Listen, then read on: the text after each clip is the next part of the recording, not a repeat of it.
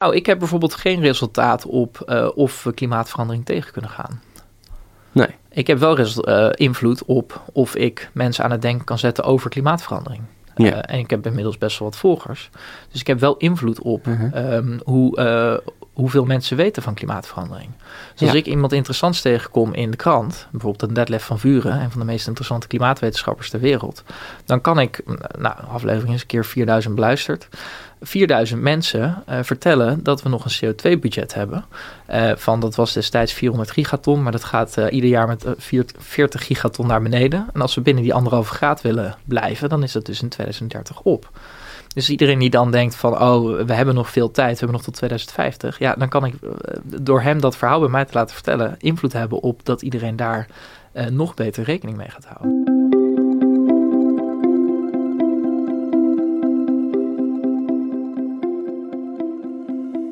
Dit is Het Groene Hart, de podcast van Growthinkers, waarin we op zoek gaan naar het groene hart van onze gasten. Voordat we beginnen met het interview, wil ik het met je hebben over een van onze duurzame favorieten: onze fiets. Natuurlijk is de tweedehands fiets het meest duurzaam, maar als je toch liever een nieuwere fiets wil kopen, dan kom je als meest duurzame keuze uit bij Roots Bikes.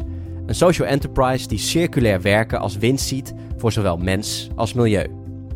Ze maken fietsen van oude weesfietsen. Daarbij hergebruiken ze naast het frame ook een deel van de andere onderdelen. In combinatie met bepaalde nieuwe onderdelen stellen ze weer nieuwe fietsen samen. Claire en ik fietsen nu een jaar op onze Rootsbike. Een super steady fiets. En een ander voordeel, je kunt hem zelf samenstellen. Dus, ben je nog op zoek naar een fiets? Stem dan met je portemonnee en geef je geld aan een bedrijf dat het anders, maar vooral goed doet. Met de code GrowThinkers en Roots mogen wij je 50 euro korting geven op een fiets en 100 euro korting op een e-bike. Dat is Growthinkers, het N-teken, en dan Roots, R-O-E-T-Z aan elkaar. En dan nu naar het interview. Voor me zit Marnix Kluiters, host van de Ecosofie podcast. Hoe breng je economie, ecologie en filosofie in balans? Daarover gaat jouw podcast, waarin je in gesprek gaat met experts over het verduurzamen van de samenleving. En er staan inmiddels echt heel veel afleveringen online, meer dan 120. Met hele interessante gasten, dus echt een aanrader om te gaan luisteren. En het heeft er onder andere toe geleid dat er een boek uitkomt op 30 januari. Uh, we nemen dit op op 11 januari. En dat boek heet Duurzame Ambitie, Impact maken met je carrière. En dat heb je samengeschreven met Mark Siegenbeek van Heukelom. Helemaal goed. Ja, impact maken. Welkom Marnix. Impact maken met je werk. Ik denk dat heel veel luisteraars daar uh, geïnteresseerd in zijn. Ik ook. En ik denk ook dat je daar echt de meeste positieve impact mee kunt maken. Dus daar gaan we het heel veel over hebben in deze aflevering. Maar allereerst, waar komt jouw groene hart vandaan? Ja, ik vond het wel een leuke vraag. Want ik zat even terug te denken en dan ga ik toch wel snel terug naar mijn jeugd. Mm -hmm. En uh, nou is dat niet helemaal uh, een groen hart, maar ik denk dan wel aan dat ik op het schoolplein aan het spelen was. En uh, dat we, dat, ik ging altijd skatehockeyen met mijn buurjongens. Ik woonde tegenover het schoolplein. Mm -hmm. En daarnaast was ook een grasveld, daar ging ik vaak voetballen. En eigenlijk de leukste momenten waren als we gewoon twee bomen pakten als doelpalen. En dat je daar op een zonnige dag in de schaduw onder die bomen, uh, wat dan het doel was, waar je stond te keepen. En dat was dan helemaal niet zo mooi uitgelijnd veld, maar in de hoeken moest je dan niet duiken, hè, want dat was helemaal hard. Mm -hmm. uh, maar er lagen ook de eikeltjes, hè, waar je niet op moest gaan staan.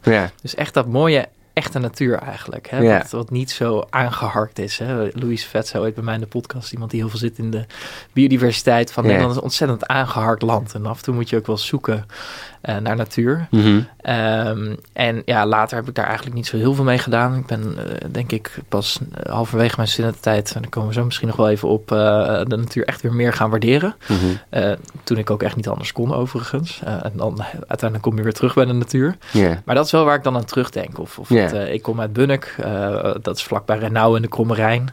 Uh, dat soort dingen, of de mooie vakanties. We hebben altijd gekampeerd vroeger.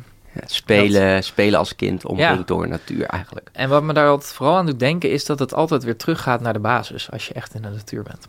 Ja.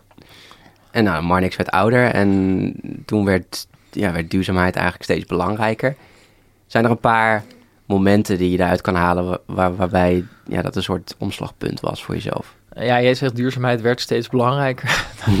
dat, dat zou ik niet zo willen zeggen, want ik trok naar Rotterdam. Uh, ik was ontzettend ambitieus. En Rotterdam is toch ook wel een beetje uh, de zakenuniversiteit... waar heel veel mensen economie, bedrijfskunde of rechten gaan studeren. Mm grote stad. ik ben van oudsher Feyenoord-fan, al heel lang vanaf mijn achtste. dus ik vond dat rauwe, die hoogbouw... weinig natuur zou ik willen zeggen. Mhm. wel heel mooi om daar het avontuur aan te gaan.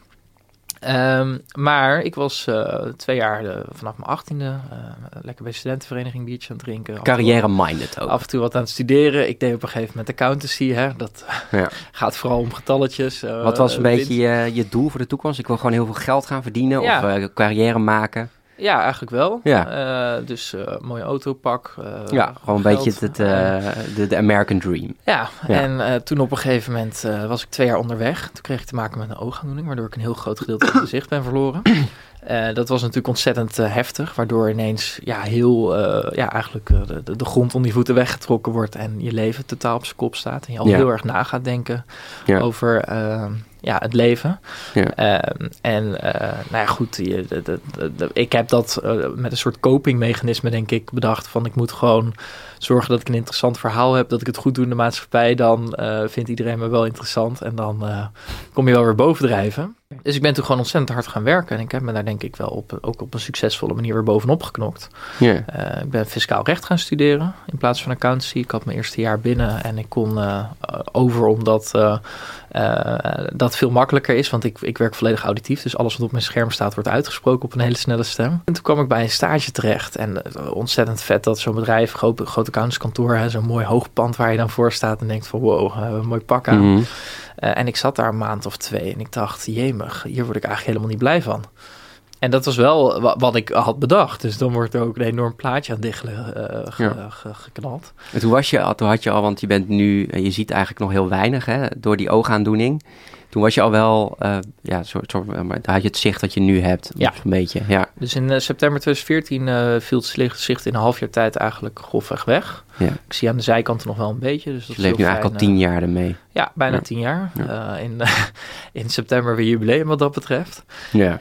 en na twee jaar werd, werd het dus wel even allemaal anders. En waar ik ontzettend ambitieus was, heel hard gewerkt heb... Mm -hmm. Uh, ga je dan nadenken en dan kom je eigenlijk weer terug tot de basis. Uh, toen ben ik ook heel veel gaan wandelen. Ik begon ook veel te lezen in die tijd. Uh, we staan voor grote uitdagingen. En, en we zijn met, met name bezig met z'n allen met geld aan het verdienen. En het begon toen al wel te kenteren. Maar ik dacht, ja, dat is niet de meest effectieve manier hoe we omgaan met onze arbeidskwaliteit. Nee. Was je ook somber in die periode, dat je veel wandelde en dat je het even niet meer wist ook? Na somber weet ik niet. Ik denk wel vooral heel moe en dat maakte me denk ik somber. Ja, een beetje ehm, burned out. Ja, ja. Uh, dus ik was wel heel erg zoekend. Ik kwam ook in die tijd de Eindbaas podcast tegen, waar ik uiteindelijk gastenboeker ben geworden. En ja. ook nog ooit ene Jelle Derks uh, heb uitgenodigd uh, toen jij je boek Verlangen naar Minder hebt geschreven. Ja. heb ook in heel interessant gedachtegoed, hè, dus weer terug naar de basis. Ja, en al die bling bling en zo en mooie auto's kan ik toch niet zien. Dus dat maakt het ook een stuk makkelijker om, om daar gewoon stappen naar te zetten. Hè? Want in, in essentie hebben we natuurlijk helemaal niets van nodig om gelukkig te zijn. Waar zit dan dat groene hart voor jou? Waar, waar is dat dan, uh, waar is die duurzame drive dan ontstaan? Ik was dus in die stage was ik heel erg aan het nadenken hè, van, oh, als ik dan maatschappelijke impact wil maken, moet ik dan bij de overheid gaan werken, hè, want dat is de maatschappelijke kant. Toen dacht mhm. ik, ja, eh, maar ja, ik ben helemaal niet zo'n overheidstype of zo. En toen op een gegeven moment kwam ik de documentaire tegen, Rendement van Geluk, Kees Klomp, jij kent hem wel. Mhm. Ehm, die uh, in 2016 daarin vertelde, uh, ja, die hele documentaire ging eigenlijk ook over de purpose economy van Aaron Hurst, heet die, dacht ik. Vond ik heel inspirerend. Die vertelt dat we nu um, ja, vanuit ooit een industriële economie en daarvoor een agrarische economie, daarna de kenniseconomie hebben gehad en nu in een economie uitkomen die om betekenis genereren draait. Ja. dus heel veel zaken zoals meer natuur, en, en uh, ja, meer welzijn. En uh, Kees Klomp is een beetje degene die in Nederland ook doet. Um, ja, die vertelde daar uh, ook over het betekenisvol ondernemen. En uh, kwamen allerlei inspirerende voorbeelden en social enterprises. Uh, Daar ben ik uiteindelijk ook op afgestudeerd. Vond ik heel inspirerend hoe je gewoon met business de wereld kan verbeteren. En dat, dat, dat, daar haakte ik echt heel erg op aan. Van, ja, ja. Dat is, dat was, laten we nou business gebruiken als, als een force for good, heet dat dan van die mooie management termen. Maar laten we gewoon normaal doen. Laten we gewoon streven naar dingen die we belangrijk vinden. Ja. Ehm, dus daar is het begonnen eigenlijk. Ja, maar ik zou, jij vraagt ook wel naar het groene hart van. En ik vind het wel belangrijk om dat mee te nemen. Want ja, ik ben ontzettend ambitieus, dus ik zit ook nog veel te vaak binnen. Maar ik probeer wel echt heel erg veel te wandelen. Ik vind het mhm. heel mooi, omdat het gewoon terug gaat naar de basis, terug bij je eigen gedachten. Het, ja, wandelen doe je toch ook, uh, als je gaat wandelen, het liefst in de natuur. Mhm. Eh, ik heb nu met mijn vriendin in Den Haag uh, bij het Katshuis uh, van die kaart dat we daar een heel mooi natuurgebied relatief dicht op een grote stad kunnen wandelen. En ja, ik had het laatst druk en dan zijn we daar een uurtje heen geweest. En ja, dat is echt fantastisch. dan zit je daar gewoon hm. in de natuur en ehm, ja, het was heerlijk. En toen dacht ik weer van, ja, dit is ook gewoon een baasbehoefte die we hebben als mens. Ja. Waar Voor jou is denk ik ook echt meer de, de, de, geluiden en de geur waar je dan heel erg van geniet. Ook natuurlijk wel het zicht, maar Ja, het zicht een beetje. Dus we, we zitten nu, eh, jij zei al 11 januari, ik weet niet precies wanneer je dat gaat uitzenden, maar we hebben, het is ontzettend koud. Maar op een gegeven moment was het wel ontzettend zonnig. En ik zie die lichtinvallen nog wel een beetje en dat is dan mm. toch, ja, ik zie niet de kleur, maar dat krijg ik dan nog wel mee. Uh, hoe fijn en mooi het buiten is. En dat je dan door de ene straat loopt en het is super koud. En dan loop je weer, heb je weer een paar, paar vlagen zon en dan is het weer heerlijk. Dus dat soort dingen vind ik uh, ook altijd uh, ja, ja, ontzettend mooi. De natuur kan je zo, zo mooi in het nu trekken. Met, met inderdaad de geluiden om je heen. Ik denk dat de luisteraar echt aan het wachten is op, om het te gaan hebben over je boek. Impact maken met je werk. Dus laten we het daar lekker over gaan hebben. Um, ja, het is een boek wat ik iedereen zou aanraden. Ik heb het, uh, ik heb het met plezier al stukken ervan gelezen. En eigenlijk een aantal stukken die me heel erg aanspraken, ook voor, voor de podcast. Uh, dus je, ja, je, probeert mensen eigenlijk te leren van hoe maak je nou impact met je werk. En een van de eerste hoofdstukken is binnen je mogelijkheden doen wat werkt. Kun je daar eens iets over vertellen? Nou ja, kijk, wat, wat ik uh, net al een beetje schets, hè, maar waar ik heel erg in geloof, is dat je kunt gewoon invloed hebben. Ehm, je hebt mensen die zeggen van, uh, ja, een beter milieu begint niet bij jezelf. Of um, klopt ergens. Je hebt geen Titel van een boek ook. Ja, uh, heb je ook wel eens hier het gast gehad, dacht ik. Ja, ja, Tielbeke, ja. En klopt ook ergens hè, van we moeten systemen veranderen, ben ik een groot voorstander van. Mhm. Maar systemen veranderen wel uiteindelijk met z'n allen. En ook uh, met z'n allen zijn we natuurlijk uh, allemaal samen, dus ook als individu. Ja. Dus als we gewoon met z'n allen aan de bak gaan. Even om in Babette porseleintermen te spreken, we zijn de crew van, ja. van, van het vliegtuig. En daar geloof ik heel erg in. En mhm. wat er vaak gebeurt is dat we zeggen, ja, op het resultaat hebben we toch geen invloed. Dus dan doen we maar niks. Of dan kunnen we lekker naar iemand anders wijzen. En nou ja, goed, een van de. Uh, ik heb dit boek samengeschreven met Mark Siegenbeek van Heukelom. Mhm. Dat is ook wel een leuke anekdote. Uh, ik, ik ken hem vanuit het boek Is dit het nou? Nou goed, dat heb ik gelezen nadat ik zelf uh, een keer met mijn werk omhoog zat en, en dacht tijdens een stage van. Of tijdens die stage van. Um, ja, ik, ik, op LinkedIn klopt het allemaal, maar ondertussen voel ik me helemaal niet happy. Nee. Daar kwam hij met allemaal tips over vanuit de leiderschapstheorieën hoe je, hoe je kon gaan werken voor je droombaan. Nou, dat hebben we nu geteeld in dit boek naar je duurzame droombaan. Maar um, toen ik 30 afleveringen onderweg was met EXV, 3,5 jaar geleden, zei Mark van, joh, ik wil een boek over duurzaamheid gaan schrijven. Heb jij, kun je mij eens wat uh, vertellen over uh, wat jij allemaal aan het doen bent? Ja. En uh, samen op dat zonovergrote terras kwamen we tot de conclusie dat we het samen gingen schrijven. Cool. Nou, ik had niet bedacht dat het 3,5 jaar zou duren, maar we hebben ook wel wat moois opgeschreven, denk ik. Af, ja. En hij zit heel erg in die leiderschapstheorieën. En um, uh, daar heb ik ook heel veel van geleerd. Maar een van die standaard werken is natuurlijk uh, de zeven eigenschappen van effectief leiderschap van Stephen Covey. Ja. En daarin komt heel erg duidelijk naar voren van uh, je hebt een cirkel van invloed en een cirkel van betrokkenheid. En die cirkel van betrokkenheid, dat gaat eigenlijk heel erg over de resultaten. En daar richten we ons vaak heel erg op. En die cirkel van invloed gaat over je gedrag. En je hebt gewoon altijd invloed op hoe je je gedraagt eigenlijk wie wil ik zijn? En ja, dat, eh, wat dat gaat opleveren, dat weet je niet. Maar als we met z'n allen ons gaan richten op die cirkel van invloed, dan wordt die cirkel van invloed vaak steeds groter. Dat heb ik met uh, bijvoorbeeld ook ervaren. Het aantal luisteraars groeit, er komt nu een boek. Um, maar we zitten vaak veel te veel in die discussie van um, kun je nou wel of niet iets doen. En die discussie is eigenlijk helemaal niet zo relevant. Je moet gewoon kijken naar wie wil ik zijn, hoe, hoe kan ik me duurzaam gedragen en hoe kan ik dat vooral ook op een effectieve manier uh, doen. En daar gaat het boek over van um, we willen je aan het denken zetten en tools geven om je uh, op een goede manier in te zetten voor een duurzamere wereld. En wij denken dat onder andere je carrière daar een hele belangrijke mogelijkheid uh, voor is. Ja. en dat is een beetje dat verschil tussen die cirkel van invloed en die cirkel van betrokkenheid. Ehm, en hoe meer je gaat richten op die cirkel van invloed, dus niet of ehm, eh, op allerlei externe zaken, zoals nou ja, goed, het weer bijvoorbeeld, heb je geen invloed op. Je hebt wel invloed op hoe je hierop kleedt. Um, dat soort zaken, dat kun je natuurlijk in het groot doen. Ja. En dan kun je die cirkel van invloed vergroten. Kun je daar een concreet voorbeeld van geven, bijvoorbeeld uit je eigen leven? nou, ik heb bijvoorbeeld geen resultaat op uh, of we klimaatverandering tegen kunnen gaan. Nee. Ik heb wel uh, invloed op of ik mensen aan het denken kan zetten over klimaatverandering. Ja. Uh, en ik heb inmiddels best wel wat volgers. Dus ik heb wel invloed op -huh. um, hoe, uh, hoeveel mensen weten van klimaatverandering. Dus als ja. ik iemand interessants tegenkom in de krant, bijvoorbeeld een Detlef van Vuren, een van de meest interessante klimaatwetenschappers ter wereld, dan kan ik, nou, aflevering is een keer 4000 beluisterd. 4000 mensen uh, vertellen dat we nog een CO2-budget hebben. Uh, van dat was destijds 400 gigaton, maar dat gaat uh, ieder jaar met 40 gigaton naar beneden. En als we binnen die anderhalve graad willen blijven, dan is dat dus in 2030 op. Dus iedereen die dan denkt van, oh, we hebben nog veel tijd, we hebben nog tot 2050. Ja, dan kan ik door hem dat verhaal bij mij te laten vertellen, invloed hebben op dat iedereen daar nog beter rekening mee gaat houden. Ja. Uh, en om nog even binnen het boek van Stephen Covey te blijven, ik heb het zelf ook gelezen, um, is het ook belangrijk, hè, een van de, de dingen die ik het daarin het meest interessant vond, was het schrijven van je persoonlijke missie. Dus begin with the end in mind, wie wil ik zijn? En dan komen we denk ik ook eigenlijk automatisch bij die, bij die duurzame droombaan. Dus wat is nou mijn hè, duurzame droombaan? Wat vind ik, hè, hoe, hoe ben ik gelukkig binnen, binnen mijn werk? En dan staat er in jullie boek eigenlijk een soort van ikigai-tekening. Dat zijn eigenlijk van die, ja, van die cirkels die dan op één centraal punt samenkomen, waar dus overlap heeft. Bij ikigai, hè, dat is een Japanse term, uh, is dat eigenlijk dat je doet waar je van houdt, waar je goed in bent, wat de wereld nodig heeft, waar je voor betaald wordt en waar je uiteindelijk van kunt leven. En in jullie boek is het behoefte, geweten, passie en talent die bij elkaar komen. Laten we het daar eens over hebben. En dan te beginnen bij behoefte. Hoe vind je je behoefte? Of waar zit, waar zit je behoefte? Hoe kun je die voor jezelf vinden?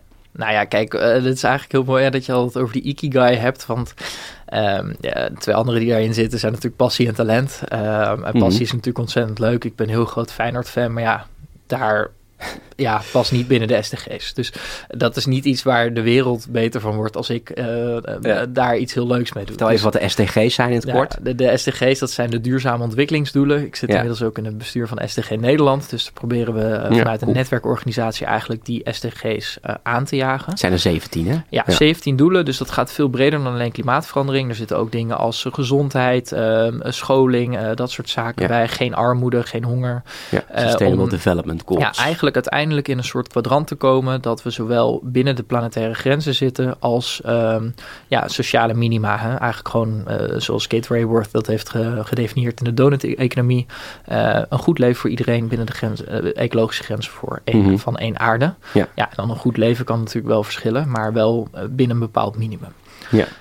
Um, nou ja, als je dus uh, in, in je duurzame ambitie uh, gaat kijken naar de behoeften, dan kijk je dus niet meer naar de behoefte van uh, winstmaximalisatie en aandeelhouderswaarde creëren. Dus niet meer standaard naar, oh, er is een vacature, dit, dit ga ik doen, dit wordt mijn bijdrage. Maar dan ga je dus nadenken van, nou, misschien wel waar ben ik goed in, waar zitten mijn eigen behoeftes, maar ook, ja, bijvoorbeeld, en je mag dat ook zelf pakken hoor, maar ik denk dat de Sustainable Development Goals, die 17 doelstellingen, wel een hele mooie. Uitgangspunt. Ja, uitgangspunt kan zijn om, ja. om dat dus even tegen jouw ambitie aan te leggen. Ja, dus dat is dan een beetje vergelijkbaar met Ikigai, waarin je dus ook zoekt naar datgene wat de wereld nodig heeft. Ja, ja dus die behoefte. Uh, als je dan kijkt naar een eigen behoefte, hè, daar ben jij ook in uh, gespecialiseerd. Dat is zeg maar je psychologische behoefte.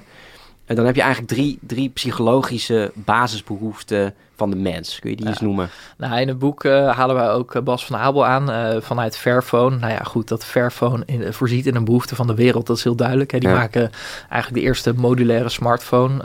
Uh, ontzettend interessant. Ik was laatst nog bij een groot evenement vanuit SDG Nederland, waarin we terugkeken ook op hoe ver we nu staan met de SDG's. Mm -hmm. Dat moet nog een heel stuk beter overigens. En dus uh, ga alsjeblieft je duurzame ambitie najagen. Maar daarin werd ook uh, een challenge gedaan over hoe snel je bijvoorbeeld dat USB-poortje van je telefoon kon verwisselen. Nou, ontzettend interessant, want het is natuurlijk absurd dat we in een wereld leven waarin als er een heel klein onderdeel van je telefoon kapot gaat, dat je gelijk die telefoon weg moet gooien. Nou, Bas van Abel is er dus uh, tijdens vanuit Vervo mee aan de slag gegaan. Maar die had niet helemaal rekening gehouden met zijn eigen behoeften. Dus ik geloof, eh, zoals dat er een passage is, dat hij zei: Ja, mijn vriendin kon me op een gegeven moment gewoon bij de GGZ afleveren. Nou, dat is natuurlijk niet de bedoeling. Weet je wel, dat je voorziet in die behoeftes van de wereld en dat je jezelf compleet hebt opgebrand. Uh, ik ben daar heel erg gefascineerd door het werk van Chi Chu in Nederland. Hij heeft uh, het uh, Vitaliteitsinstituut Chivo. en hij kijkt heel erg naar die psychologische kant. En hij zegt, ja, er is heel veel werk vanuit de zelfdeterminatietheorie. Dat is een motivatietheorie. Uiteindelijk kwamen er onderzoekers achter dat op het moment dat je mensen gaat belonen financieel voor een, een taak, dat mensen eigenlijk minder gemotiveerd raakten. Mhm. dus, dus intrinsieke motivatie is eigenlijk veel interessanter. Terwijl we heel erg leven in een wereld die, die draait op het homo economicus mensbeeld. Hoe meer geld je ergens aan geeft, hoe meer mensen dat gaan doen. Ja. Nou, klopt dus helemaal niet. En daaruit komt voort dat er drie psychologische basisbehoeftes zijn. Dus nou biologisch weten we wel, hè, als je geen eten krijgt op de lange termijn, nou, dan word je eh, heel ongezond. Uh, uiteindelijk zelfs dood als je mhm. eh, op een dag geen eten krijgt, dan word je op een gegeven moment uh, heel narrig, denk ik. Mm Hangry. ja, precies. Dan zouden wij hier geen gezellig gesprek voeren. Nee. Um, maar uh, dat vinden we allemaal heel normaal. Um, maar uh, de psychologische kant hebben we veel te weinig aandacht voor. En dat mhm. zijn dus eigenlijk uh, binding, autonomie en competentie. En dat kun je dus terugvormen tot ABC. Ja, binding, dus verbinding dan zou ik zeggen. Ja, binding. dus binding is eigenlijk dat je jezelf begeeft in groepen waar je je gewaardeerd voelt. Dus ja. eigenlijk waar je jezelf mag zijn. Ja. Dus ik zit hier met jou aan tafel. Nou, we hebben een leuk voorgesprek gehad. Uh-huh. Maar ik zit hier niet met het gevoel dat jij, uh, de, de, wat op de radio volgens mij nog wel meer gebeurt, dat, dat je iemand stoelpoten even lekker gaat afzagen. maar ik, ik voel me hier op mijn gemak. Uh, we hebben veilig. Ja. Nou, de, je hebt meerdere van die groepen nodig. En een van die groepen is ook de Nederlandse samenleving bijvoorbeeld. Kan dat zijn? Nou, dan weten we ook dat er heel veel mensen uh, zich niet op hun gemak voelen. Dat heeft bijvoorbeeld ook te maken met dat we heel erg naar streven dat mensen maar zoveel mogelijk HBO-W-studie, studie, studie, WO, WO wetenschappelijke studies gaan doen. Terwijl, mm. ja, we hebben Universiteit. zeker in de uh, transitie naar duurzame samenleving hebben we heel veel mensen die juist heel goed praktisch uh, uh, werk doen nodig. Dus ja. dat zouden we best vanuit overheidswegen veel meer mogen waarderen dat we ook MBO, MBO'ers nodig hebben. Niet altijd maar moeten streven naar dat hoger opgeleid zijn. Ja, ja dus die mensen om je heen, je, kunt het ook misschien community no, noemen. Hè? Dus, en daarin ook variatie, denk ik. dus dat je niet de hele dag thuis aan het werken bent en alleen maar je, je kinderen en je, en je vrouw of je man of, of in ieder geval je partner ziet.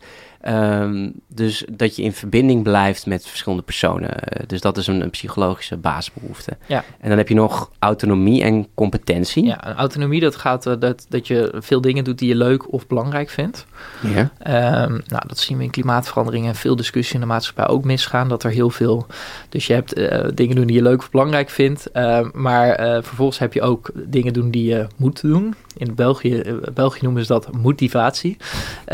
dus dat vind ik ook wel hele die mooie Belgen hebben af en toe mooie woorden. Hè? Ja, die maken dat altijd zoveel simpeler. We doen hier in Nederland zo moeilijk. Maar, motivatie. Ja, Als we alles alleen maar moeten doen vanuit motivatie, dan haken mensen dus wel snel af. Ja, geen fijn woord ook uh, om te gebruiken. Moeten. Ja. Soms moet het echt, maar... Eh, ja, ja maar als je iets dus belangrijk vindt, dan doe je het niet per se omdat het moet. Ja, dat moet dan wel. Wil. Maar ook omdat je het belangrijk vindt. Dus dan is het wel vrijwillig lijden eigenlijk, uh, hoe we dat noemen. En vrijwillig lijden bouwt zelfs karakter. Ik ben me daar steeds meer in aan het verdiepen, ook wat cursussen in aan het volgen. Ik vind dat heel fascinerend werk, hoe we ook transities kunnen maken vanuit de mens en niet uh, vanuit het alleen maar dwingen. Mm -hmm. Nou, dan heb je nog competentie en dat is eigenlijk dat je eh, je ontwikkelt, dat je meesterschap ervaart over iets, dat je steeds verder komt. En uh, ja, als we, als we dat, die drie behoeften, dan heb je drie levels. Dus eigenlijk heb je het overleven, dan zijn die behoeften gefrustreerd. Je hebt het leven, dan zijn, ben je daarin voorzien. En je hebt um, bevredigd, dan uh, ja, zijn mensen hebben een waardig leven. Dus dan voelen ze zich gewaardeerd en, en een waardig leven, dan ga je floreren eigenlijk. En wanneer we dat waardig leven hebben, dan gaan we als, als samenleving ook floreren. En, en hebben dus uh, dat gefrustreerde, die gefrustreerde basisbehoeften in psychologische zin, dan gaan mensen ook, ook verpieteren of, of zelfs saboteren. Ja. Nou, Toevallig kwamen deze drie ook uh, naar voren in een boekje wat ik las van uh, Johannes Visser uh, over cijfers op school, middelbare scholen. En ik, je kunt het inderdaad, ik kan het ook echt heel erg op mijn dochter betrekken. Want ik merk bijvoorbeeld dat ze nu heel graag zelfstandig wil, dingen wil leren en doen. En als ik dat tegenhoud, dan is ze daar heel erg, soms ook best wel kwaad over. Dus ze wil zelf iets leren. En vervolgens als, dat is, dan, dat is ook echt de competentie die ik dan zie. Als ze ziet dat ze het kan, dat is dan de competentie van, ze, ze merkt dat ze iets heeft geleerd. En wat ze nu dus ook kan doen, daadwerkelijk. Dus dat is, daar zit eigenlijk autonomie en competentie ook in. En ik denk ook dat bij autonomie ook wel die vrijheid behoort om, en de controle over dat, dat jij kiest wat je, wat je voor werk doet. Dus dat, dat je ook niet te veel dingen wordt op, opgedragen, toch? Ja, en ik vind vrijheid wel mooi, maar het gaat er vooral om, om vrijwilligheid, denk ik. Dus um, ik ben bijvoorbeeld freelancer. Ik vind dat heerlijk. Uh, we hadden het vooraf ook al even over, want jij bent natuurlijk ook freelancer. Maar ja, mhm. ik wist in november nog niet of ik geld ging verdienen in 2024. Uh, en ook niet waar ik me mee bezig ging houden. Maar ja, ik, ik kan daarmee mee dealen. Er zijn andere mensen die worden daar heel nerveus van. Ik af en toe ook wel hoor. Dat, ja. dat ik daar nachts slecht van slaap. Ja. Maar die vinden het heel fijn als ze om negen uur op kantoor aankomen. En dat er een lijst met taken is wat ze moeten gaan uitvoeren. Oké, dus dat is behoefte. Dan hebben we nog uh, de duurzame droombaan. Uh, dan hebben we nog geweten, passie en talent. Kun je die nog even behandelen? Ja, dus bij geweten heb je uh, hygiënefactoren, uh, prestatiefactoren en, en de wow-factor uh, eigenlijk. Dus hygiëne gaat eigenlijk om als, je, als je dingen um, niet doet. Dus als jij milieu bijvoorbeeld belangrijk vindt en je handelt daar niet naar. Um, dan kun je bijvoorbeeld een, een GFT-bak nemen. Als je, dat, als je dat dan niet doet, dan, dan gaat het mis. prestatiefactoren zitten wat meer aan de, aan de positieve kant. Dus dat gaat erom dat ook de dingen die je echt wel moet doen. Dus dat is niet het minimum, maar ehm, als je daarnaar gaat streven, uh, Dus bijvoorbeeld gaat werken in of, of gaat handelen naar uh, echte activiteiten doet die uh, zich op dat soort waardes richten, dat je daar tevreden over wordt. En, en een bouwfactor, en dat vind ik eigenlijk nog een van de leukste, dat is dat je denkt van, nou als ik dat er voor elkaar zou krijgen, dat, dat een glimlach op je gezicht eigenlijk verschijnt. Of dat je een beetje zo'n juichmomentje in jezelf hebt. Dat je denkt van, nou dat is misschien wel heel lastig, maar dat heb jij misschien ook al met de podcast gehad. Hè? tenminste, ik was heel nerveus toen ik startte, maar ik dacht wel, nou als ik dat zelf zou kunnen, zou ik dat echt heel cool vinden. Ja. Um, dus dat, dat zijn uh, ook, ook dingen waar je rekening mee moet houden. Ja, ik zou, ik zou bij geweten als eerste denken van dat, dat, dat je eigenlijk ook het soort, uh, als je bijvoorbeeld, als je stel je werkt bij de duivel als bedrijf, je werkt bij een, uh, nou, verzin zelf maar iets, maar en je voelt zelf van, nou, dit is eigenlijk een bedrijf wat niet in lijn ligt met mijn waarden dan is het natuurlijk ook natuurlijk dat gewetensstemmetje wat ja. in je hoofd zit. Ja, Heeft dat ook mee te maken dan? Zeker, dat vat je eigenlijk heel goed samen. Dus misschien dat ik het niet helemaal goed verwoorden, maar ja, je moreel kompas volgen. En eigenlijk om dat morele kompas te volgen, daar zijn die hygiënefactoren, prestatiefactoren en, en zelfs dat, die, die bouwfactor mhm. eh, een belangrijke om, om dat daar eens langs te houden. Om je morele kompas ook in kaart te brengen. Dus wat is voor jou het minimum en wat, waar zou je naar willen streven? Ja, dan hebben we nog passie en talent. Ja, dus uh, passie draait gewoon uh, om wat je leuk vindt. Ja. En talent, talent draait natuurlijk om wat je goed kan. Ja. En het mooie is van die twee, eigenlijk als je dingen doet die je leuk of belangrijk vindt, dus dat zit ook heel erg op die autonomie. Uh, daar heb ik laatst wel een heel gesprek met iemand over gehad. Mm Maar dan, ja, succesvol zijn, dat is vaak iets waar we naar streven. Maar mhm. dan is het, succes is een leuk bijeffect. Als je tien jaar lang iets doet wat je leuk en, en of belangrijk vindt en het mislukt, ja, dan heb je tien jaar lang iets gedaan wat je leuk of belangrijk vond. Precies, heb je nooit spijt van. Nee, heb je gewoon een tof leven gehad. Ja, exact. Als jij tien jaar lang streeft naar succes en je hebt tien jaar lang iets gedaan wat je en niet leuk vond nou, en ook niet belangrijk. Nou, goed, als je iets doet wat je wel belangrijk vindt, dat zou helemaal mooi zijn. Mhm. Maar ja, dan heb je natuurlijk wel iets verkeerd gedaan. En helaas gaan er nog wel veel mensen daarmee de mist in, denk ik. Ja. Nou, veel, veel meer over die duurzame droombaan, hoe je die vindt, vind je natuurlijk in het boek. Eh, er zijn nog twee dingen die ik nog wel even met je wil bespreken over het boek, voordat we verder gaan met je, je groene hart. Um, op een gegeven moment hebben jullie het ook over uh, hoe kun je nou duurzaamheid aanjagen als professional. Dus dan, je, jullie maken een soort van de driedeling in professional, uh, een leider, dus dan bijvoorbeeld meer een leidinggevende of um, een, een vanuit de top, top, ja, top level. CEO, hè? Ja, een organisatie ook behandelen jullie aan het einde. Dus een, een, duurzaam bedrijf, wat houdt het nou in? Dus mocht je daar ook in geïnteresseerd zijn, koop dus vooral het boek Duurzame Ambitie. Maar ik vind het, vond het wel interessant. Ik denk dat er de meeste mensen die luisteren gewoon een professional zijn. Dus dat is gewoon iemand die bij een bedrijf werkt, maar ook gewoon bijvoorbeeld ZZP'er is. Hoe kun je nou duurzaamheid aanjagen als professional? Ja, dus eh, om dat nog heel even op te delen. Dus deel 1 gaat eigenlijk over persoonlijk duurzaam leiderschap. Dus dat is mhm. eigenlijk gewoon de leiderschapstheorie toegepast op, op hoe je daar de, de wereld beter van kan maken. Ja. Uh, deel 2 gaat dus over uh, duurzaam leiderschap op de werkvloer. En deel 3 gaat helemaal in op, de, op, op, hoe de duurzame organisatie in elkaar zit. Ja. Dus komt circulariteit en dat soort dingen aan bod. Nou, dus voor nu, uh, de circulariteit is wel heel belangrijk voor een groene planeet. Zeker. Um, maar we gaan het nu meer hebben over die echte duurzame ambitie. Ja. Dan hebben we eigenlijk in dat eerste deel zes stemmen. Dus je kunt uh, op heel veel verschillende manieren uh, duurzaamheid aanjagen. Eén van die stemmen is je carrière. Je carrière duurt mm -hmm. 80.000 uur. Mhm. En ja, Kim Putters, de voorzitter van de Sociaal-Economische Raad, heeft bij ons een voorwoord geschreven. En die zei mhm. wel iets heel moois. Ik vind dat wel een lonkend perspectief. Als je nou dadelijk 79.999 uur hebt gewerkt. En ik ken hem wel een beetje. Ik weet dat hij iets meer dan die 80.000 uur maakt. Maar goed.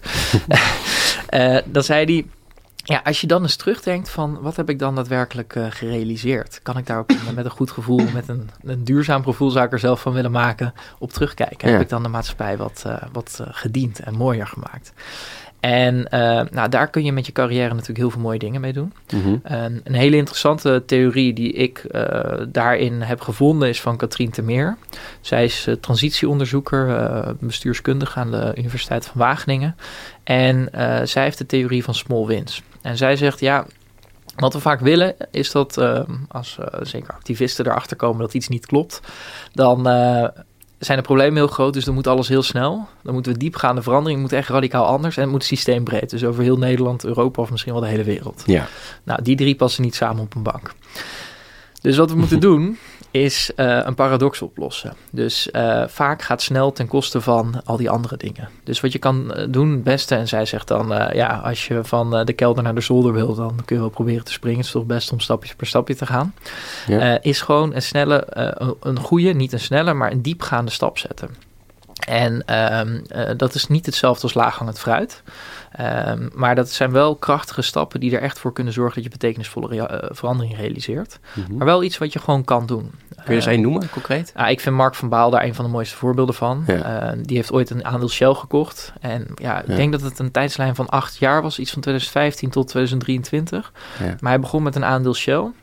Uh, want hij was journalist en hij dacht, uh, ja, uh, ik ga een mooi boek schrijven over wat we moeten doen tegen klimaatverandering. Maar dat boek werd niet zo heel goed ontvangen door zijn eigen vrouw, dus dat heeft hij toen niet gepubliceerd. Okay. En hij is toen gaan nadenken van, ja, waar gaat dit nou mis? Um, als we de grootste uitstoters hebben. Wie zijn dan de grootste uitstoters? kwam hij bij de olieconcerns uit. Toen dacht hij van, nou goed, naar wie luisteren die olieconcerns? Nou, uh, niet naar activisten. Dat was duidelijk. Ja. Uh, overheid, moi. Mm uh, ze opereren wereldwijd, dus dan weten ze ook wel wat een gaatje in te vinden. Dus hij dacht inderdaad, nou, aandeelhouders. Ehm, wie zijn de aandeelhouders? Nou, kan ik zelf worden. Dus ik denk dat hij voor, weet ik veel, twee tientjes of zo een aandeel Shell heeft gekocht. Mm -hmm. Toen heeft hij Ben van Beurden, de, de, CEO van Shell destijds, een brief gestuurd met... joh Ben, ik ben een van je aandeelhouders en ik vind dat je actiever je moet inzetten om de klima klimaatcrisis tegen te gaan. Ja. Ja, dat was ontzettend tof. Cirkel van invloed ook. Ja, ja. Uh, inderdaad. Van hè, wat kan ik wel doen? Ja. Um, maar wat toffer was, was dat hij daar een beweging mee startte. Want wat we vaak doen, en dat -hmm. heet the Great Man Theory, is dat we heel erg kijken naar uh, de grote leiders. Hè, de, de, de uh, al die Hollywood-films zijn er ook op gebaseerd. De mensen die uh, verandering starten in hun eentje. Hè, en alsof die hele verandering dan daardoor komt. Maar wat misschien wel veel belangrijker is, is ook die first follower. Dus de eerste eh, die daarna komt, die ook een aandeel Shell kocht. En zei van, hé hey Mark, wat een goed idee, ik, ik ga dit ook doen. En ja. zo zijn er heel veel mensen gevolgd. Ja. Totdat hij op een gegeven moment dacht van, als ik echt verandering wil hebben, dan moet ik zorgen dat er iets op de aandeelhoudersvergadering komt. Een resolutie, een klimaatresolutie. Ja. Want dan heb ik echt impact. Nou, toen had hij de grote vermogensbeheerders nodig. Um, en ik heb zelf bij Van Lanschot Kempen gewerkt. Mijn voormalig manager heeft ervoor gezorgd dat, dat, uh, dat er meegestemd werd. En hij, uh, Mark zei, ja, dat zijn echt de helden eigenlijk die daarvoor gezorgd hebben. Terwijl ik dacht, hey Mark, jij bent een held. Um, maar mm. om op zo'n aandeelhoudersvergadering uh, zoiets voor elkaar te krijgen, heb je en heel veel geld nodig, want dan heb je een, een, een substantieel deel van het aandelenvermogen nodig en een, een x-aantal van de, de, aandelen zelf. Ja. Dus hij dacht, nou dan moet ik die vermogensbeheerders hebben, en de pensioenfondsen, et cetera, want die hebben veel geld, dan kan ik verandering realiseren. En uiteindelijk in 2023, want het is echt niet zo dat die financiële instellingen allemaal zeiden: Oh, Mark, wat een goed idee, uh, gaan we doen. Dus daar heeft hij ook heel veel moeite voor moeten doen. Mm. Maar uiteindelijk, ik dacht in 2023, maar uh, hebben tien van de tien grootste vermogensbeheerders in Nederland, en dat gaat om echt heel veel geld, meegestemd met zijn klimaatresolutie. En dat vind ik echt heel gaaf. Dat ja. iemand die gewoon een aandeel Shell koopt, één aandeel, uh, dat in tien jaar tijd voor elkaar weet te krijgen. Ja. En wow. een andere voorbeeld is Greta Thunberg. Hè, die had ook niet bedacht om met 10.000 mensen te gaan uh, protesteren. Die is gewoon voor een uh, parlementsgebouw in Zweden gaan zitten. Mm -hmm. Wat gevolg kreeg. En, en zo gaat het met heel veel mensen. Ja, op korte weg van de vegetarische slager. En allemaal ja, ja. mensen die gewoon geloofden in een idee. Gewoon begonnen zijn en uh, ja, baat hebben gehad van de volgers. Dus als jij je niet zo lang voelt om zo'n first mover te zijn, dan ga gewoon volgen. Ga gewoon meedoen. Dat is ontzettend belangrijk. Ja, cool. En dus je noemde dit, dit als stapje 1. viel die dan binnen wat je kan hoe je duurzaamheid kan aanjagen als professional. Dus heb je er nog vijf meer? klopt dat dan? Of? Um, hoe bedoel je dat? Nou, je begon met één, carrière.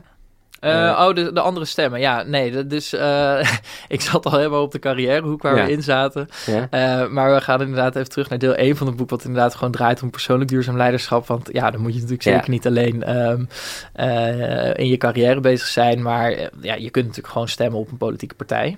Ja. Um, andere is consumentenactivisme. Dit zijn de, de zes manieren om te stemmen met je dagelijkse gedrag. Hè? Ik weet, dat gaan we zo doen. Ik wil nog even terugpakken op uh, duurzaamheid aanjagen als professional. Want stel dat je nou gewoon bij een bedrijf werkt. Je hebt het daar, je hebt het daar hartstikke naar je zin. Iedereen kent je. Je hebt het gevoel van verbinding. Um, in principe is het gewoon een bedrijf waar je achter staat. Maar je wilt heel graag daar binnen, die, uh, binnen dat bedrijf wil je duurzaamheid meer uh, versnellen. Wat zou jij die, die persoon adviseren?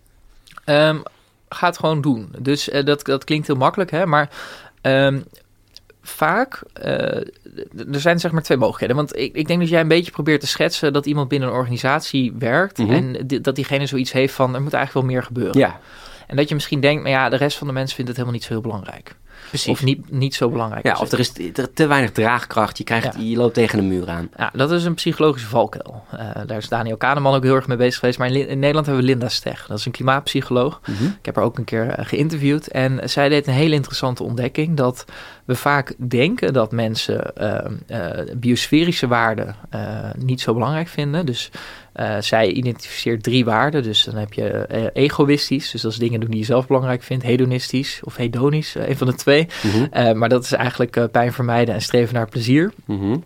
Dan heb je altruïstisch, dus dat is dingen voor anderen doen, ja. hoger staan dan jijzelf. Mm -hmm. En biosferisch, dingen als ehm, milieuwaarden belangrijk vinden. En we denken vaak dat ja, we zelf misschien wel iets als biosferisch belangrijk vinden, maar dat andere mensen dat niet hebben. Dus ja. een van de dingen die je kan doen is daar gewoon voor uitkomen. En dan kom je er vaak achter dat uh, andere mensen dat eigenlijk uh, ook wel heel belangrijk vinden. Mm -hmm. Maar omdat iedereen dat denkt, um, ja, ja, gebeurt er niks. Ja, um, met bier drinken schijnen dezelfde onderzoeken daarover te zijn. Dat heel veel mensen maar heel veel bier drinken omdat ze denken dat iedereen dat normaal vindt. Terwijl als je mensen echt zo vraagt, ze allemaal uh, een beetje denken van ja, van mij hoeft het eigenlijk niet. Goeie, um, dus dat zit daar veel vaker in. Maar je zou dus gewoon kunnen uh, starten en gewoon uh, dat gaan uitstralen. dat, dat, dat jij dat belangrijk vindt. En ja, uh -huh. misschien dat de eerste bij de koffiemachine of waar dan ook. Hè, dat kan gewoon heel laagdrempelig zoiets hebben van. Maar dat iemand anders zegt, oh ja, nee, verrek. Ik, ik luister al heel lang naar de podcast Groene Hart van en, en XV. En dat je eigenlijk hm. uh, achterkomt dat daar best wel draagvlak voor is. Ja. Of je kunt um, aan de hand van, um, ja, als je denkt van uh, uh, er is nog geen milieucommissie of een duurzaamheidscommissie, uh, ja, richt het gewoon op. ga mm -hmm. gewoon, stuur, stuur een mailtje naar iemand of stuur een mailtje naar je CEO. Die mailtjes worden veel vaker gelezen dan mensen denken. en ga het gewoon doen. Ja. Start, start dus eigenlijk, ja, start een soort uh, community, een uh, soort groep, uh, een community of ja, een club, misschien wel binnen je bedrijf, waar, ja. met duurzaamheid als pijler. Ja, en ik weet nog wel dat ik iemand liet meelezen op mijn boek en die zei, ha, wat denk je, als iedereen dit gaat doen, dan wordt die hele mailbox van de CEO overladen. Toen dacht ik, ja, dat zou heel mooi zijn als dat gebeurt. Hoe meer, hoe beter. Natuurlijk. Dan denkt die CEO ook, huh? ik dacht eigenlijk behoefte. dat mijn medewerkers het helemaal niet belangrijk vonden. ja. Maar een van die dingen is dus dat ik denk dat het heel belangrijk is om daar gewoon voor te gaan staan. Ander iets wat wij uh, wat in het boek ook terugkomt, is dat iemand een keer een broodje, een foto maakt van een broodje waar een klein blaadje sla uitstak, maar dat dat uh, veel meer was voor de visuals. Want toen hij zijn broodje openvouwde, zag hij voornamelijk kaas, uh, kaas uh, op een mm -hmm. broodje. Mm -hmm. Dus die stuurde op het intranet van, ja, haha, wat is dit voor grap? die had er niks meer mee gedaan, totdat hij twee weken later in de lift stond en dat iemand vertelde, you're the sandwich guy. En dat, -hmm. dat hij dacht van, huh? En dat had dus heel veel op het intranet gedaan. Dus dat allemaal mensen die uh, hadden nagedacht over uh, uh, ja, uh, hoe dat beter kon. En mm -hmm. dat zet dus mensen aan het denken. Dus vaak heb je ongemerkt veel meer impact dan, dan je misschien denkt. Uh, en ja, het kan ook zijn dat er niks gebeurt. Uh, ik zie met, met, mijn visuele beperking moet ik vaak op het station de, weg vragen. Uh, er zijn soms tien mensen die mij voorbij lopen. Dan vraag ik het alsnog aan de helft. En uiteindelijk heeft dat wel nut. Maar het is ook wel gewoon proberen en, en, en het gaan doen. Ja, goeie. Oké, dan hebben we nog die, die zes manieren om te stemmen met je dagelijkse gedrag. heel interessant. Laten we die nog even behandelen.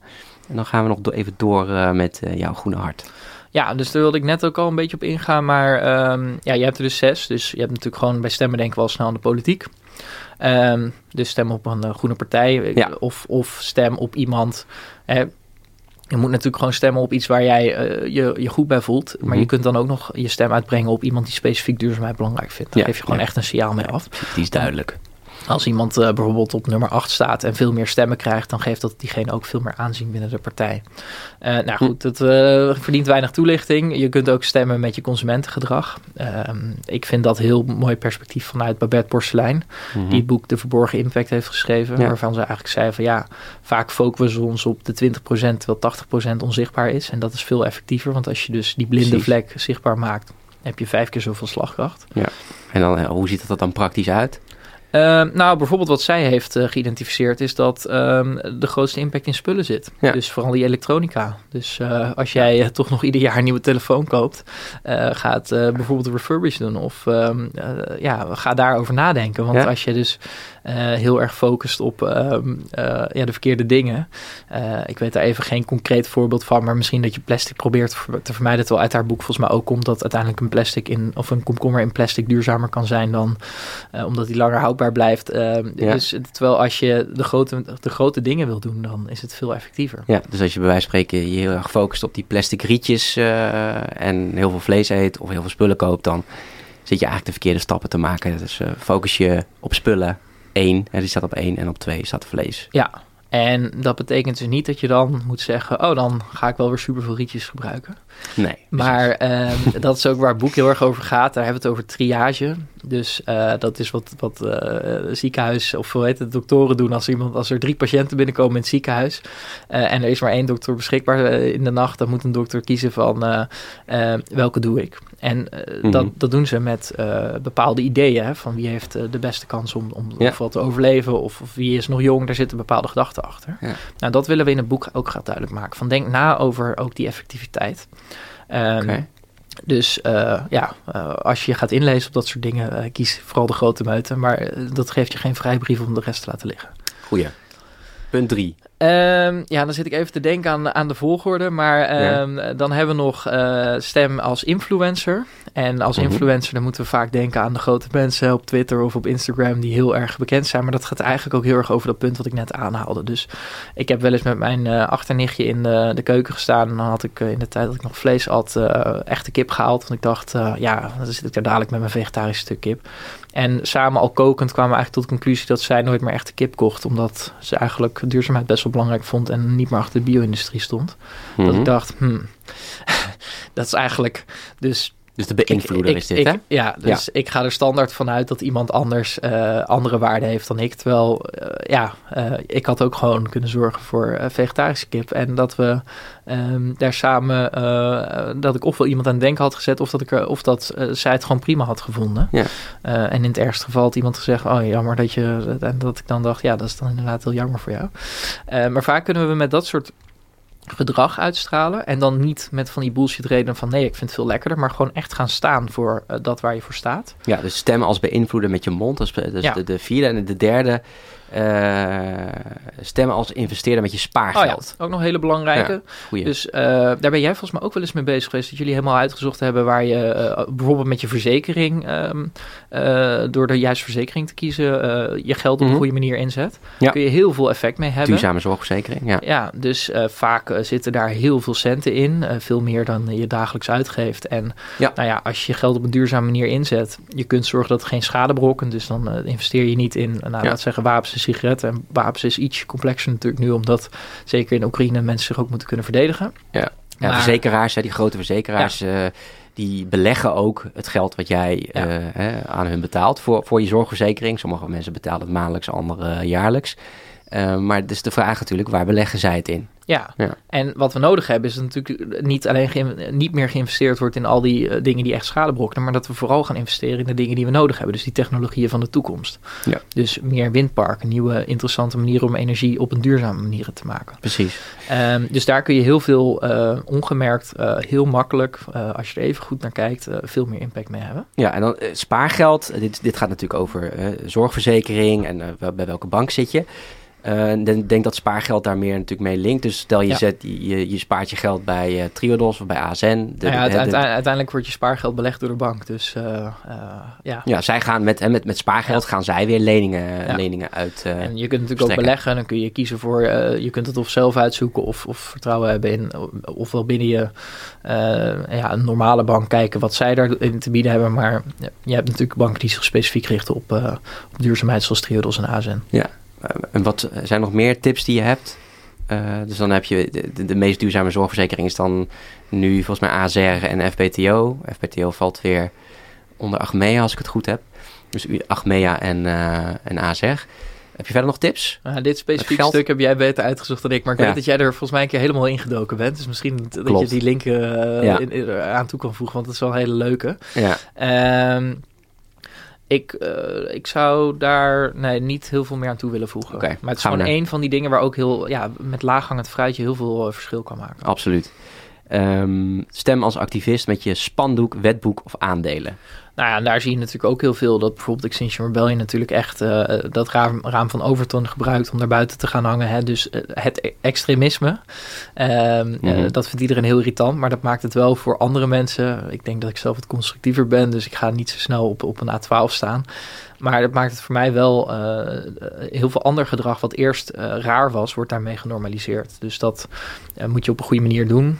ik sta niet achter alles wat activisten doen, maar ik denk wel dat activisme, je moet allemaal je rol zien te vinden in een transitie. En activisme kan daar ontzettend belangrijk in zijn. Ja, ja wat je ook wel een beetje merkt, en wat, wat ik soms ook wel lastig vind, is dat er ook een beetje een negatieve connotatie rondom activisme en dan hoor je weer in het nieuws, ja, de, de snelweg is weer geblokkeerd. Het eerste wat natuurlijk mensen zeggen is, ja, uh, de, ja weet je wel, mensen moeten er misschien naar het ziekenhuis. Of uh, weet je wel, uh, doe dit dan niet. Waardoor er ook wel een beetje een, een, een, ja. een, ja. En ik vind dat je daar ook best wel op moet, zeker met file creëren en zo, wat gewoon gevaarlijk kan zijn. Maar het ja. is natuurlijk wel zoals ik met een redelijk extreem idee kom, wat dan daardoor veel minder extreem lijkt dan kan ik best wel extreme dingen natuurlijk gewoon uh, verkopen als, als dat wat heel normaal is. En, ja. en dat is natuurlijk precies waar activisme op, activisme op, uh, op in proberen te spelen. Ja. Hoe kijk je daar persoonlijk tegenaan, wat Extinction Rebellion nu doet? Uh, nou, ik heb er wel mee geworsteld. Van, ik, ik hou me hier lang mee bezig. Maar ik, ik, denk wel dat zij echt een heel, heel terecht punt hebben. Dat nou ja, als je echt kijkt naar de wetenschappelijke inzichten. die komen uit, uit ja, de klimaatwetenschap. Mm -hmm. ja, dan hebben we gewoon echt op heel korte termijn een heel groot probleem. Klopt. Ja. Um, ik vind het zelf leuk om in de constructieve kant wat meer uh, te gaan hangen. Dus uh, te kijken hoe je binnen uh, ja, wat meer beleidsmatig en zo. En naar dat soort dingen. Want er zitten ook heel veel dingen tussen die zij eisen die ik denk niet reëel zijn. Maar uh, hoe we het beleid op deze manier hebben ingericht op dit moment, wat we nu aan het doen zijn, is ook niet reëel. Dus dat nee, hebben we met corona natuurlijk ook zien verschuiven. Hè, dat we ja, mm. twee weken voordat alles dichtging en nog lachende premier hadden die zeiden, haha, we gaan geen handen meer schudden. En dat uh, één, één seconde later nog een hand schudden. Uh, naar twee weken later... Oh, sorry! Ja, ja. ja, En twee weken later ging alle horeca en, en hogescholen en noem het erop maar op dicht. Dus... Ja, dat, dat ja. had natuurlijk in januari van het jaar ook, uh, als je dat dan zei, joh, over drie maanden gaat alles dicht. Ja. Nou ja, dan had iedereen je kaart uitgelachen. Ja. En ik, ik, denk dat dat punt dus wel terecht is. Dat er, als we niet oppassen, gaat, uh, ja, ik weet niet of, of alles op die manier dicht gaat. Want het is wel iets uh, langzamer in de zin dat het niet zo direct is. Maar ja, de gevolgen zijn natuurlijk op de lange termijn veel groter en blijvend. Ja. Stem als activist met je span, ja, spandoek hebben we dan een beetje behandeld. Um, wetboek, ja, wetboek, aandelen ook, heb je net ook verteld, hè? Mark van Baal. Wetboek, kun je daar nog iets uh, over vertellen? Nou, dat zien we natuurlijk met uh, Mobilization for the Environment. Ik weet niet of ik het helemaal goed zeg, maar in ieder geval Johan Vollebroek... die met zijn activistische club het stikstofbeleid heeft aangevochten. Ook, ook Marja Minnesma met Urgenda, die hebben gezegd... ja, overheid, jullie komen je eigen afspraken niet na. Mm -hmm. daar liggen... Shell heeft dat natuurlijk ook ondervonden, dat, dat ze aangepakt zijn. Roger Cox is daar met klimaat en recht. Hij heeft daar in 2011 heel mooi boek over geschreven. En is dat vervolgens gewoon gaan uitvoeren. Ook Mhm. mm -hmm. een small win eigenlijk in die zin. Um, iemand, en zeker ook de cirkel van invloed. Hè, dat, uh, dat die echt laat zien dat je echt gewoon dingen kunt veranderen Ja. als, je, als je dat uh, wil. Um, en met name ook de mensen die daar vervolgens aan bijdragen. Um, dus ja, dat is denk ik iets wat we ook steeds meer gaan zien. Dat, dat de rechter het gewoon niet accepteert. Ja, ja en dan uh, is punt 6 is dan nog stem als arbeidskracht met je carrièrekeuzes. Nou, daar hebben we het over gehad. Daar gaat eigenlijk heel, heel deel 2 over. Precies, ja. Alright, nou, um, we lopen een beetje tegen de tijd aan. En ik vind het ook nog wel leuk om nog een beetje in te gaan op je, op je persoonlijke leven. want je hebt sinds kort een, of ja, sinds kort voor mij al langere tijd een vriendin, hè? Hoe gaat het, hoe gaat het tussen jullie qua duurzaamheid? Botsen jullie wel eens? Um, nou, botsen vind ik lastig. um, maar um, nou, ik denk eigenlijk wel heel erg goed. Uh, zij laat mij wat dat betreft wel heel erg in mijn waarde. wat wel lastig is, ik ben bijvoorbeeld ook groot Feyenoord-fan. Dus heel af en toe vlieg ik daar nog wel eens voor. okay. Ik zou wel graag met de trein willen gaan. Maar dan heb je ook weer een visuele beperking. Dus er, ja, dat is ook altijd... Ik kan niet zo heel makkelijk door, heel, uh, door Europa heen reizen. Nee. dus ik vind dat ook wel zelf... Uh, lastige dilemma's hoor. Um, uh, dus uh, ja, op een gegeven moment haak je ook niet um, aan.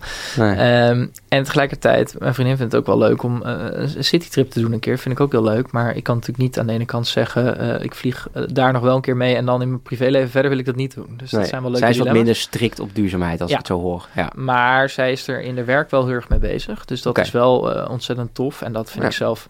Kijk, ik probeer mensen heel erg aan het denken te zetten en perspectieven te geven en tools te geven om het te gaan uitvoeren. En mensen die op de, op de praktijk, in de praktijk uh, ermee bezig zijn, ja, die hebben uiteindelijk echt impact. Mm. Uh, en misschien dat ik mezelf ja. tekort doe, maar uh, ja, zij zit wel in zo'n functie dat zij daarmee bezig is met renoveren van uh, woningcorporatiewoningen.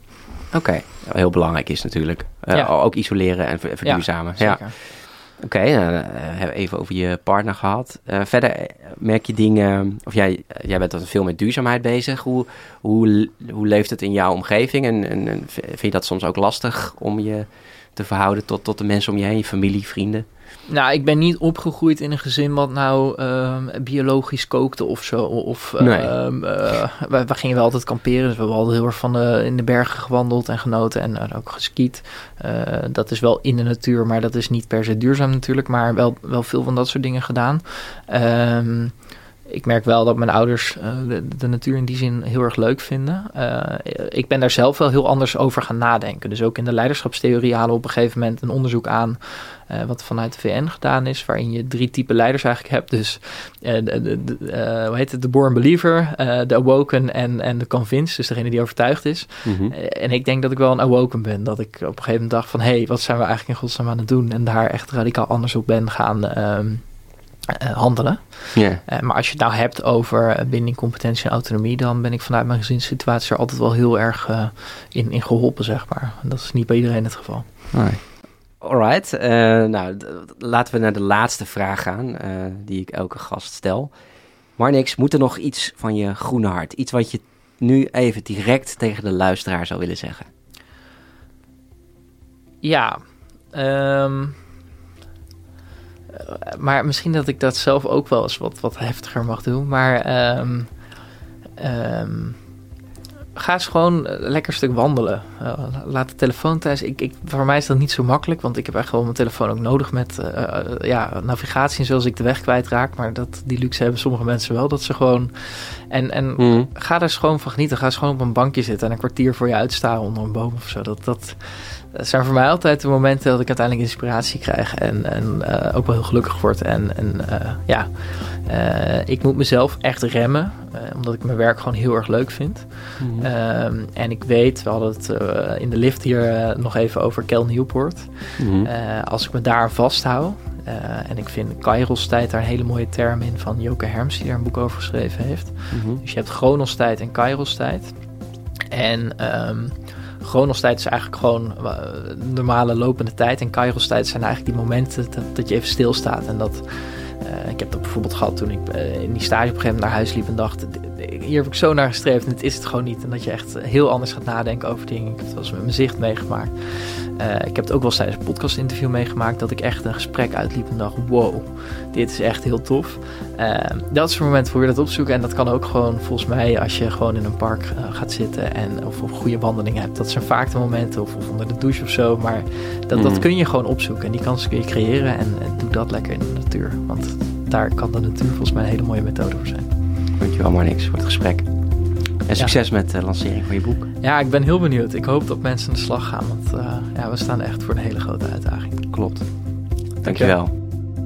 Dit was het Groene Hart van Marnix Kluiters. Alle links naar wat we hebben besproken vind je in de show notes terug. En als je dan toch helemaal tot hier hebt geluisterd en je het belangrijk vindt dat dit wordt doorgegeven, geef onze podcast dan even 5 sterren.